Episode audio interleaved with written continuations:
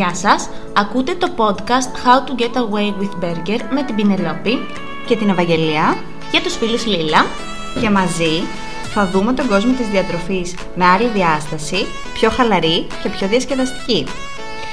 Είμαι η Πηνελόπη Παπαδοπούλου, διαιτολόγος-διατροφολόγος με μεταπτυχιακό διατροφή στην υγεία και την νόσο στο Πανεπιστήμιο Θεσσαλίας. Τον τελευταίο 1,5 χρόνο διατηρώ ιδιωτικό γραφείο στο κέντρο της Λάρισσας.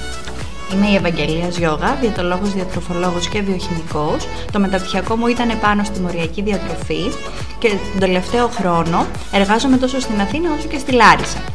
Και τις δύο μπορείτε να μας βρείτε στα social media, περισσότερες πληροφορίες θα υπάρχουν στο description box. Για να μας εκφράσετε τυχόν απορίες, ερωτήσεις και ιδέες για τα επόμενα podcast τα οποία θέλετε να αναλύσουμε.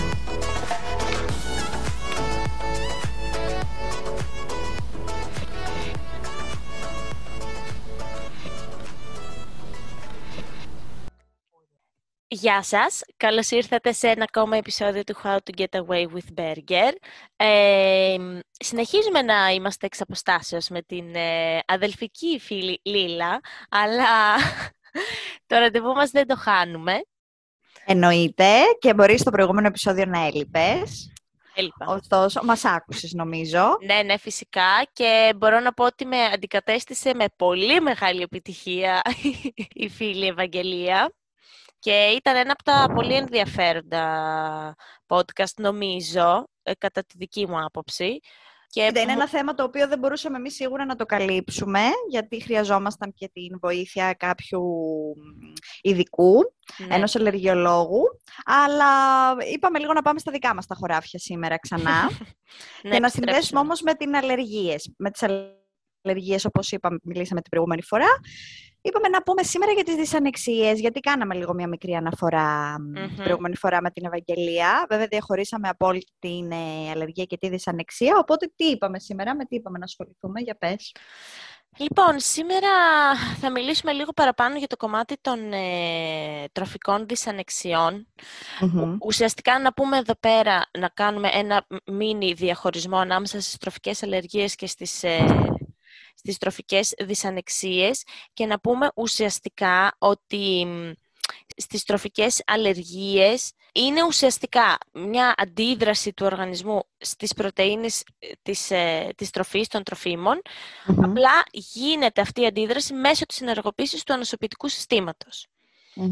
Ουσιαστικά στην τροφική αλλεργία εμπλέκεται το ανοσοποιητικό σύστημα, ενώ στην τροφική δυσανεξία δεν εμπλέκεται το ανοσοποιητικό σύστημα. Και αυτή είναι η βασική διαφορά. Η βασική διαφορά, ναι, και η πιο μεγάλη.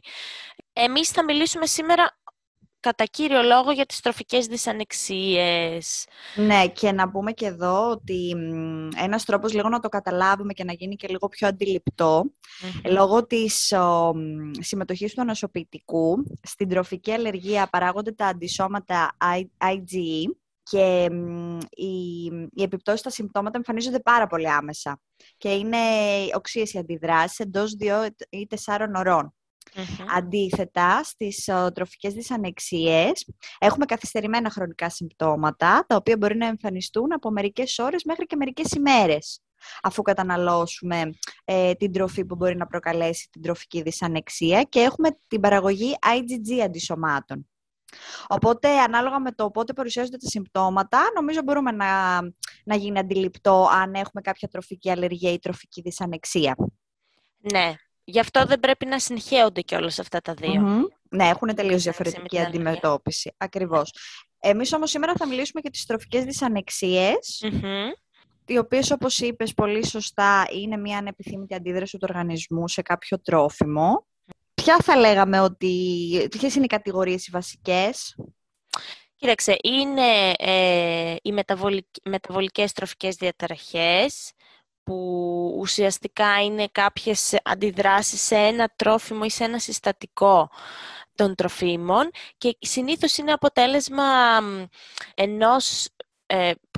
ενός ελαττώματος, τέλος πάντων, του μεταβολισμού. Για παράδειγμα, δεν μπορούν να μεταβολιστούν κάποιες τροφές. Τροφές, ακριβώς. Λόγω, ας πούμε, κάποια έλλειψης ενζύμου. Ακριβώς, ναι. Και Γι' αυτό το λόγο έρχονται μετά και τα συμπτώματα της εκάστοτε τροφικής δυσανεξίας, τα οποία κατά κύριο λόγο έχουν να κάνουν με το γαστροεντερολογικό σύστημα. Και οι τρεις βασικές δυσανεξίες που μπορεί έτσι να έχουμε ακούσει πιο πολύ και να συναντάμε και στο γενικό πληθυσμό είναι η δυσανεξία στη λακτόζη, ωραία, η γλουτένη, η γνωστή κοιλιοκάκη και η δυσανεξία στη φρουκτόζη επίσης έχουμε. Ναι. Είναι οι τρεις βασικότερες και εγώ να πω εδώ πέρα ότι παρατηρώ ότι τα τελευταία χρόνια το κομμάτι της δυσανεξίας της λακτόζης ακούγεται πολύ. Δηλαδή, νομίζω ότι τα προηγούμενα χρόνια η γλουτένη ήταν πολύ στα πάνω της, η δυσανεξία στη γλουτένη γενικότερα. Νομίζω ότι πλέον και η λακτόζη. Ναι, έχει ανέβει πολύ. Κοίτα, είναι αλήθεια ότι υπάρχει μεγάλος επιπολασμός αυτή τη στιγμή. Να σκεφτείς ότι η συχνότητά της στην Ευρώπη υπολογίζεται γύρω στο 20% του γενικού πληθυσμού, το οποίο είναι πολύ μεγάλο ποσοστό, έτσι. Ναι. Και το μεγαλύτερο ποσοστό βρίσκεται στην Νότια Ευρώπη.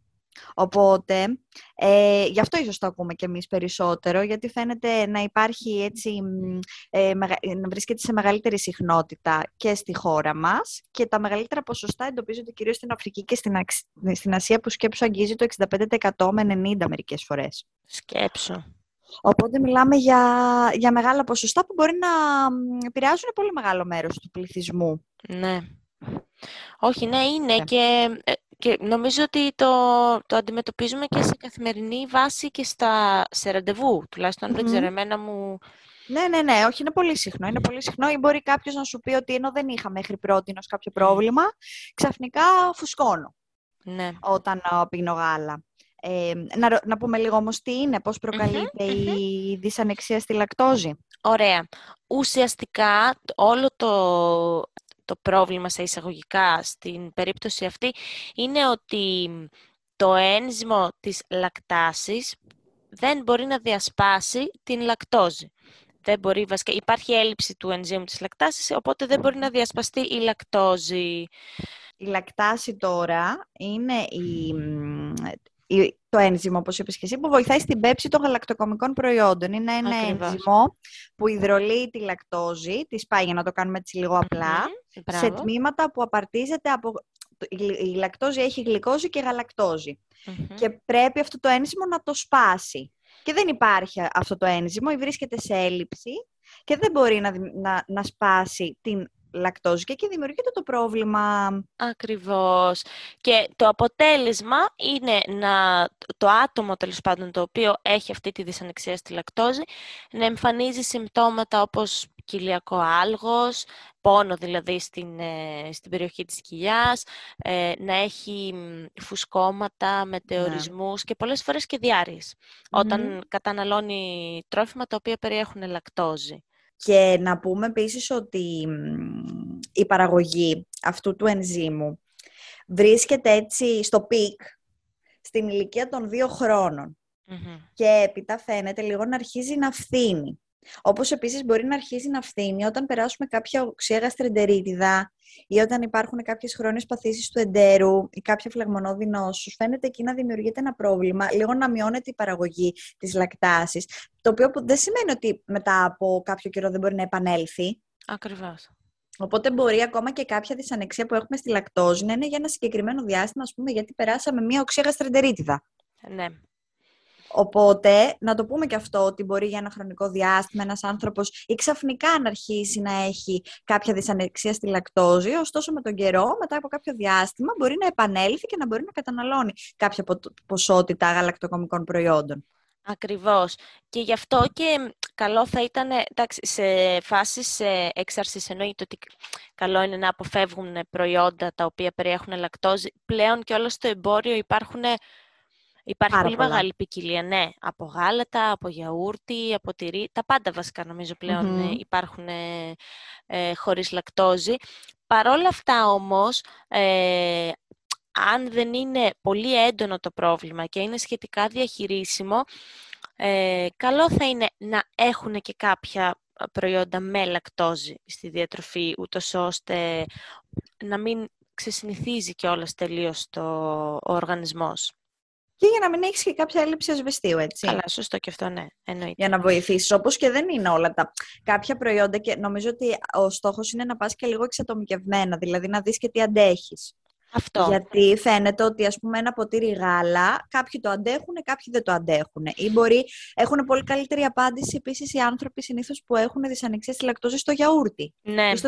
Και στο τυρί. Φαίνεται να είναι πολύ καλύτερα από ό,τι είναι με το γάλα. Οπότε μπορεί να βγάλεις, να αντικαταστήσεις, ας πούμε, να πάρεις ένα γάλα, ένα φυτικό ρόφημα και το γιαούρτι να το έχεις στη διατροφή σου. Ναι, αυτό είναι βασικά ότι σε αυτές τις περιπτώσεις πάλι έχουμε να κάνουμε με εξατομίκευση, τουλάχιστον στην δυσανεξία στη λακτόζη, που είναι λίγο πιο σε εισαγωγικά ήπια. Οπότε ο καθένας, ο οποίος μπορεί να έχει μια τέτοια διάγνωση, πρέπει να δοκιμάζει κάπως και να κρίνει και μόνος του το τι τον ενοχλεί και τι δεν τον ενοχλεί. Ωραία. Σωστά. Να κάνουμε και μια αναφορά λίγο σε κάποια τρόφιμα που έχουν λίγο παραπάνω ασβέστιο αντί των γαλακτοκομικών. Αν κάποιοι άνθρωποι νιώθουν ότι θέλουν λίγο να μην είναι τα γαλακτοκομικά, μία με δύο μερίδες που υπάρχει. Ναι. Να πούμε λίγο ότι και κάποια ψάρια επίσης έχουν σαρδέλα, σολομός, τον μπρόκολο, το σπανάκι, ξηρή καρπή εννοείται. Ναι. Τα φασόλια, τα λευκά φασόλια, τα κράμπερις. Οπότε μπορούμε να κάνουμε και κάποιες αντικαταστάσεις. Ή, όπως είπες πολύ σωστά, επίσης και τα φυτικά ροφήματα πλέον έχουν και μια... έχουν και ασβέστιο. Ναι, είναι... τα εμπλουτίζουν. Τα εμπλουτίζουν, ακριβώς, τα εμπλουτίζουν. Οπότε, εντάξει, και εκεί μπορούμε να πάρουμε κάποια ποσότητα ασβεστίου, ώστε να μην δημιουργηθεί κάποια έλλειψη. Ναι, ναι. Ωραία. Νομίζω με το κομμάτι της λακτόζης έχουμε καλύψει ένα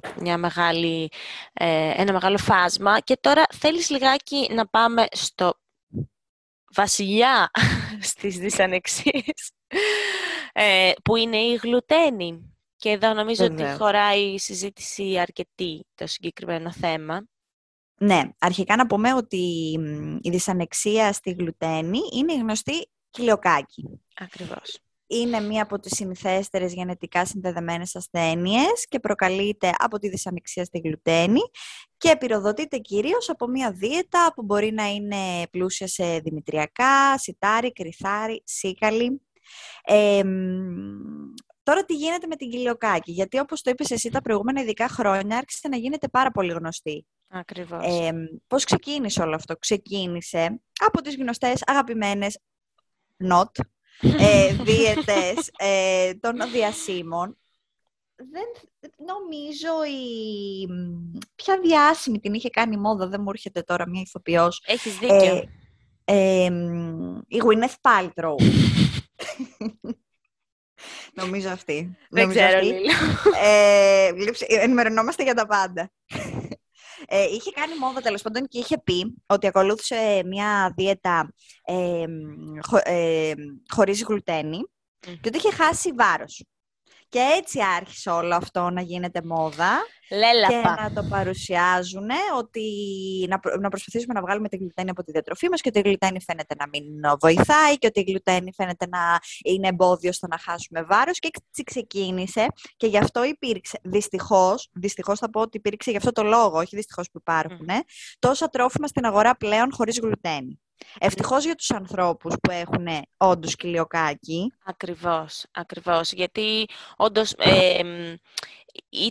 νομίζω ότι πριν ξεκινήσει όλος αυτός ο χαμός με τα τεστ δυσανεξίας και με τη γλουτένη και αυτά, δεν έβρισκες τρόφιμα στο σούπερ μάρκετ τα οποία δεν έχουν γλουτένη. Δεν νομίζω ότι ξέρει καν ο κόσμος την γλουτένη. Ακριβώς. Και άτομα με κοιλιοκάκι που από όσο ξέρω τους συνταγογραφούνται κιόλας ένα ορισμένο ποσό για τρόφιμα. Γιατί τώρα αυτό πρέπει να έχει σίγουρα μια 7-8 ετία που γίνεται το χαμός. Μπορεί και παραπάνω βασικά. Ήταν επανάκριβα τα τρόφιμα αυτά και σπάνια. Δηλαδή τα βρίσκες σε πολύ συγκεκριμένα σημεία. Να πούμε δύο λόγια για την κοιλιοκάκη. Να πούμε καταρχάς ότι η δυσανεξία στη γλουτένη ίσον κοιλιοκάκη. Δηλαδή αυτά είναι άρρηκτα συνδεδεμένα μεταξύ τους και για να έχεις δυσανεξία στη γλουτένη με όλο τον ορισμό της δυσανεξίας στη γλουτένη θα πρέπει να έχεις κοιλιοκάκη. ότι είναι συνδεδεμένα μεταξύ τους. Να πούμε ότι οι κοιλιοκάκοι υπάρχουν τρεις τύποι, που είναι η κλασική, η σιωπηλή και η άτυπη. Ουσιαστικά στην κλασική τι γίνεται, δίνει τα κλασικά συμπτώματα, τα οποία συνήθως είναι διάρρεια, είναι, μπορεί να παρατηρείται απώλεια βάρους ή σε μικρότερες ηλικίες να έχουν στασιμότητα στην ανάπτυξη, πολλές ανεμίες, τέτοιου τύπου συμπτώματα. Η σιωπηλή μετά δίνει κάποια χαρακτηριστικά συμπτώματα, απλά ίσως είναι λίγο πιο, δεν είναι ας πούμε διάρρειες, μπορεί να είναι η ανεμία, να έχεις χρόνια ανεμία ή χρόνια κόπωση και να υποκρύπτει κάτι τέτοιο. Δεν σημαίνει ότι όποιος έχει χρόνια ανεμία ή χρόνια κόπωση έχει κοιλιοκάκι. Όχι, απλά λέμε ότι για το συγκεκριμένο τύπο υπάρχουν άλλου τύπου συμπτώματα. Και η άτυπη, η οποία είναι και η πιο δύσκολη περίπτωση στο να διαγνωστεί, γιατί ουσιαστικά δεν δίνει συμπτώματα. Ακριβώς. Πώς όμως τώρα την ελέγχουμε? Ακριβώς. Γιατί και αυτό τώρα να το πούμε, πώς γίνεται ο πλήρης έλεγχος.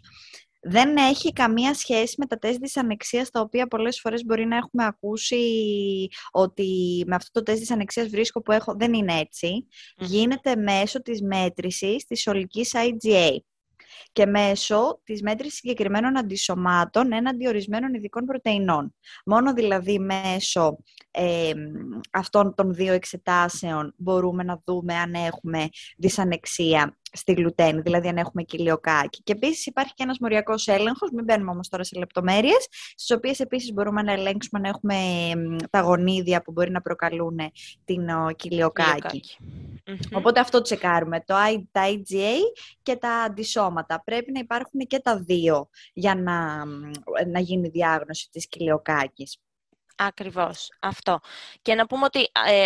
γι' αυτό το λόγο δεν πρέπει να συγχέεται και με άλλες παρόμοιες καταστάσεις, όπως μπορεί να είναι η αλλεργία στο σιτάρι, για παράδειγμα, ή η μη κοιλιοκακική ευαισθησία στη γλουτένη που μπορεί να έχει κάποιος. Ωραία. Να πούμε λίγα, αφού μιλάμε για την κοιλιοκάκη, να πούμε και λίγα λόγια για τη θεραπεία της και γενικότερα για το... Τι πρέπει να ακολουθεί, το lifestyle που πρέπει να κάνει κάποιος. Να πούμε ότι... Δύσκολο πάντως να έχει κάποιος κοιλιοκάκι, γιατί μπορεί να το ακούμε συχνά και είναι στο 1% στον πληθυσμό, δεν είναι λίγο. 1% άτομα να το σκεφτείς.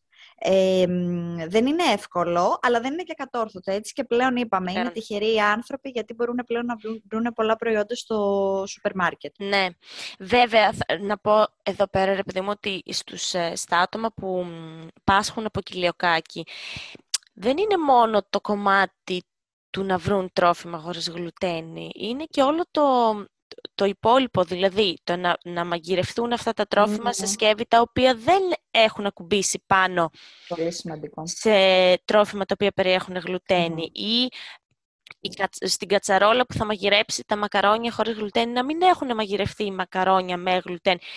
Δηλαδή είναι έχουν διαφορετικό πάγκο βασικά στα σπίτια. Ακριβώς. Άτομα που ζουν με που έχουν δυσανεξία στη γλουτένη, έχουν διαφορετικό πάγκο, διαφορετικά σκεύη, είναι ολόκληρη διαδικασία. Ακριβώς, ακριβώς. Και γι' αυτό δεν πρέπει να μπαίνουμε, ρε παιδί μου, στη διαδικασία αυτή με τα κλασικά τεστ της ανεξίας που ακούμε, το ότι έχω δυσανεξία στη γλουτένη, είναι πολύ πιο βαθύ το κομμάτι της δυσανεξίας στη γλουτένη και είναι πολύ πιο δύσκολο.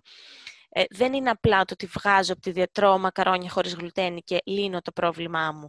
Οι άνθρωποι αυτοί οι οποίοι αντιμετωπίζουν τέτοιο θέμα έχουν πολύ περισσότερες δυσκολίες στην καθημερινότητά τους. Ακριβώς, ακριβώς, ναι. Δεν είναι τόσο απλό όσο μπορεί να παρουσιάζεται το έχω δυσανεξία στη γλουτένη. Ακριβώς, αυτό. Να πούμε όμως τι είναι η γλουτένη για κάποιον που μπορεί έτσι να μην το έχει ακριβώς στο μυαλό του. Ωραία, ότι είναι μια πρωτεΐνη που περιέχει το σιτάρι, η σίκαλη, το κρυθάρι. Άρα καταλαβαίνουμε πού μπορεί να βρίσκεται. Βρίσκεται σε πάρα πολλά τρόφιμα, στο ψωμί, τα ζυμαρικά, τα δημητριακά, το κέικ, τα μπισκότα, ό,τι μπορούμε να σκεφτούμε ότι μπορεί να έχει. Σε αλατικά, πολύ σωστά. Και πού τώρα, τι καταναλώνουν αυτά τα άτομα τώρα κυρίως. Μπορούν να καταναλώσουν τρόφιμα που είναι απαλλαγμένα από γλουτένι, όπως είναι το ρύζι, οι πατάτες, το καλαμπόκι, το κρέας, το ψάρι, φρούτα, λαχανικά, όσπρια, αλλά και γαλακτοκομικά. Αλλά αυτά, να πούμε εδώ ότι μπορεί να τα καταναλώσουν, αλλά πάλι πρέπει να είμαστε σίγουροι ότι δεν έχουν έρθει σε επαφή με κάποιο άλλο προϊόν που περιέχει γλουτένι. Αυτό που είπες πριν βασικά. Ναι, να μην υπάρχει επιμόλυνση. Πρέπει να κοιτάνε δηλαδή και τις ετικέτες. Νομίζω ότι τα άτομα βέβαια που έχουν το ξέρουν πάρα πολύ καλά. Το ξέρουν καλύτερα από εμάς να το κάνουν αυτό. Είναι φανταστικά εκπαιδευμένοι στο να ελέγχουν και να τσεκάρουν. Αλλά πρέπει να βλέπεις ότι δεν έχει. Το γράφουν κιόλας πίσω ότι σε αυτό το εργοστάσιο δεν υπήρξε άλλο προϊόν που έχει γλουτένι. Κάπως έτσι το αναφέρουν, αν δεν κάνω λάθος. Ώστε να είναι σίγουρος αυτός που καταναλώνει ότι δεν έχει γίνει κάποια επιμόλυνση. Ναι, ναι.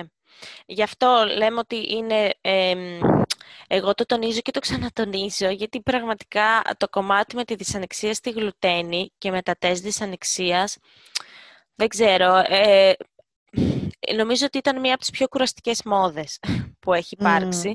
Ναι, ναι, ναι. Γιατί ήταν πάρα πολύ έντονη, ήταν πάρα πολύ κερδοφόρα.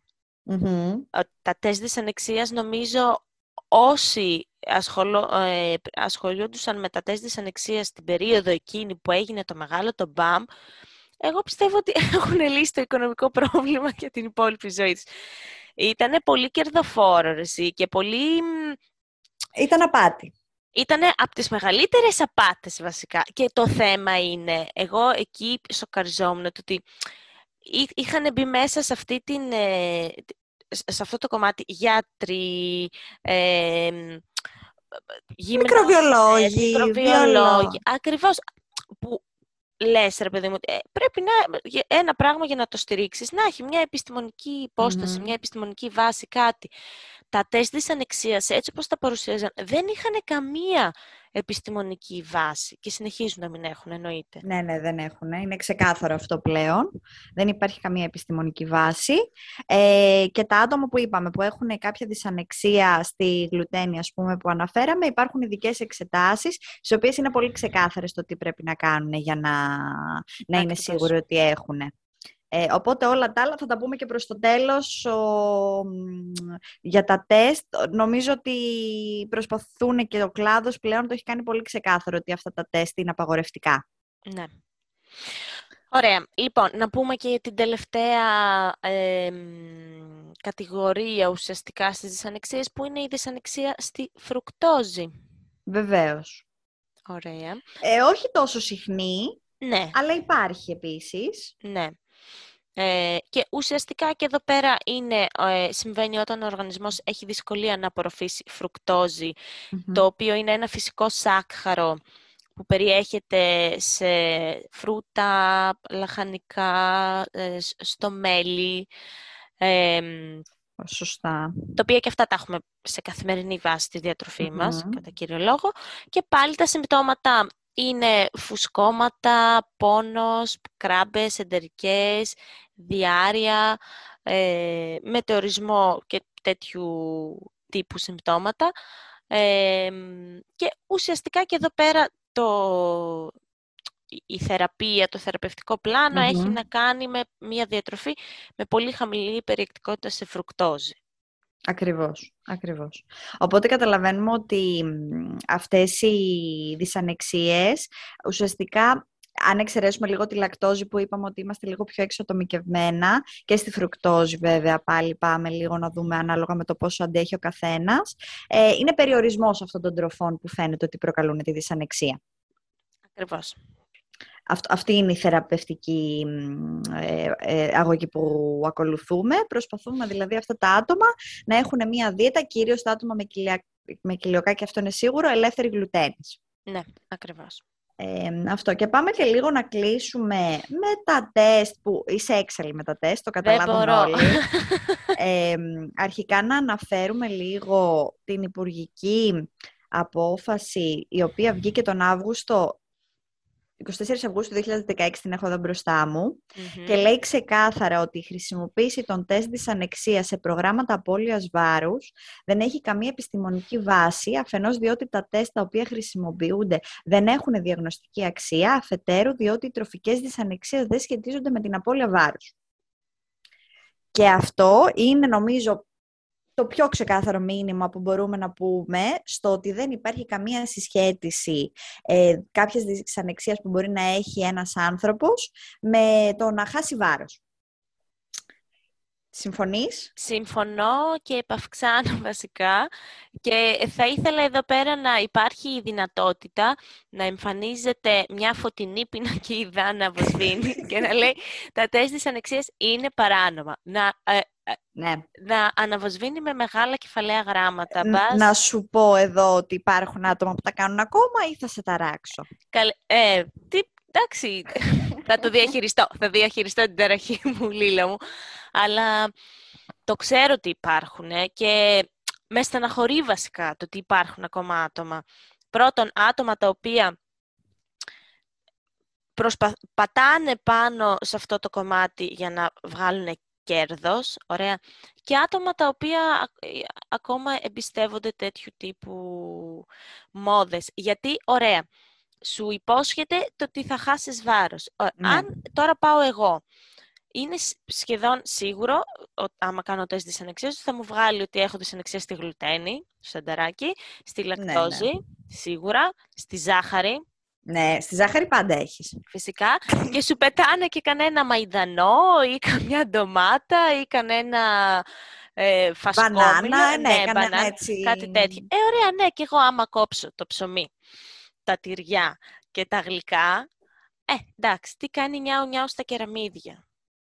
Ναι, γιατί ουσιαστικά περιορίζεις πάρα πολύ το τι μπορείς να φας. Φυσικά. Και επίσης και ψυχολογικά, αλλά και επειδή προσέχεις τη διατροφή σου, γιατί φοβάσαι ότι έχεις δυσανεξία σε πάρα πολλές τροφές και λες τώρα θα προσέξω γιατί αυτό μου προκαλεί κακό. Προφανώς προσέχεις τη διατροφή σου, άρα χάνεις βάρος. Γιατί αυτά τα άτομα, εγώ έχω συναντήσει άτομα τα οποία έχουν κάνει αυτά τα τεστ, έχουν πληρώσει πάρα πολλά ευρώ. Μιλάμε, γι' αυτό λέμε ότι είναι απάτη, είναι παράνομα και απαγορεύονται να γίνονται.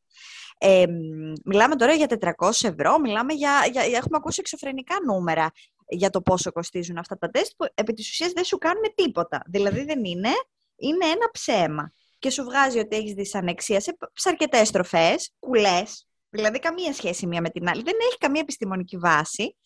Και εσύ, προφανώς, κόβεις τα πάντα από αυτά και μετά αρχίζεις και αδυνατίζεις. Και όντως έχουν χάσει κιλά.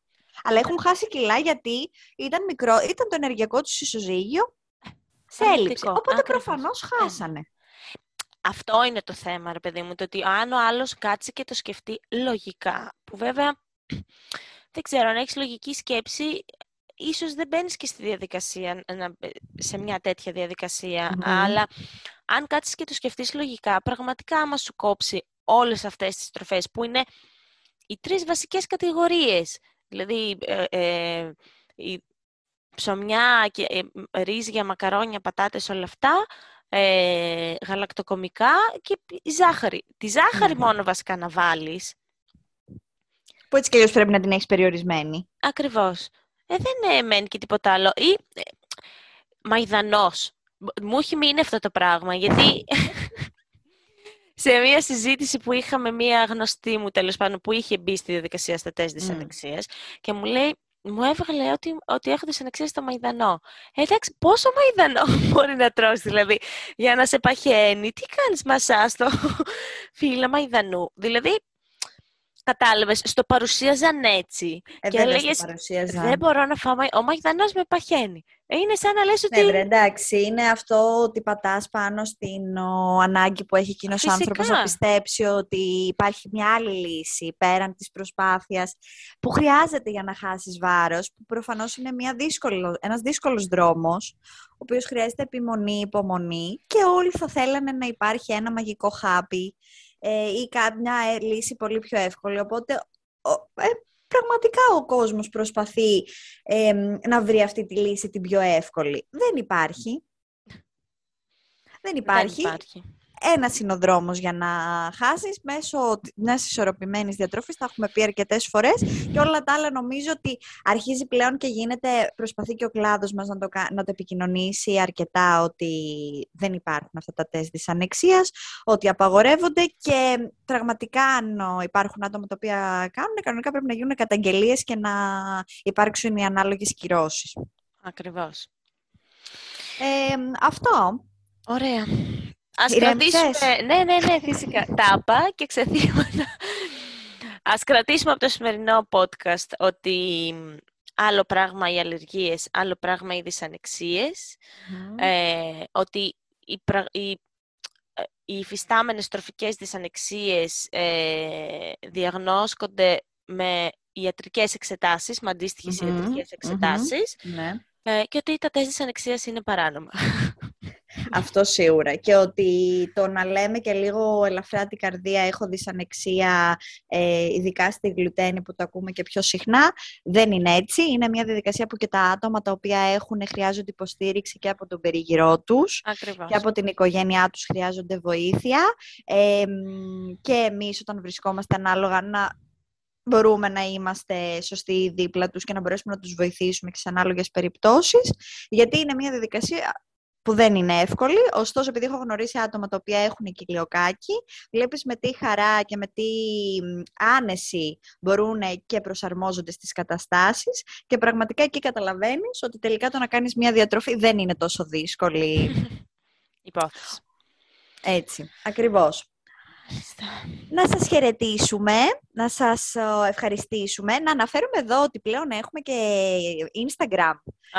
Ναι. Προφίλ στο Instagram, στο How to get away with burger, και μπορείτε να μας ακολουθήσετε εκεί και να στέλνετε ό,τι μηνύματα ή θέματα που μπορεί να χρειάζεστε, πέραν από τα προσωπικά μας προφίλ. Να μας ακολουθήσετε και νομίζω θα τα πούμε σε ένα επόμενο επεισόδιο. Φυσικά. Καλή συνέχεια. Γεια σας.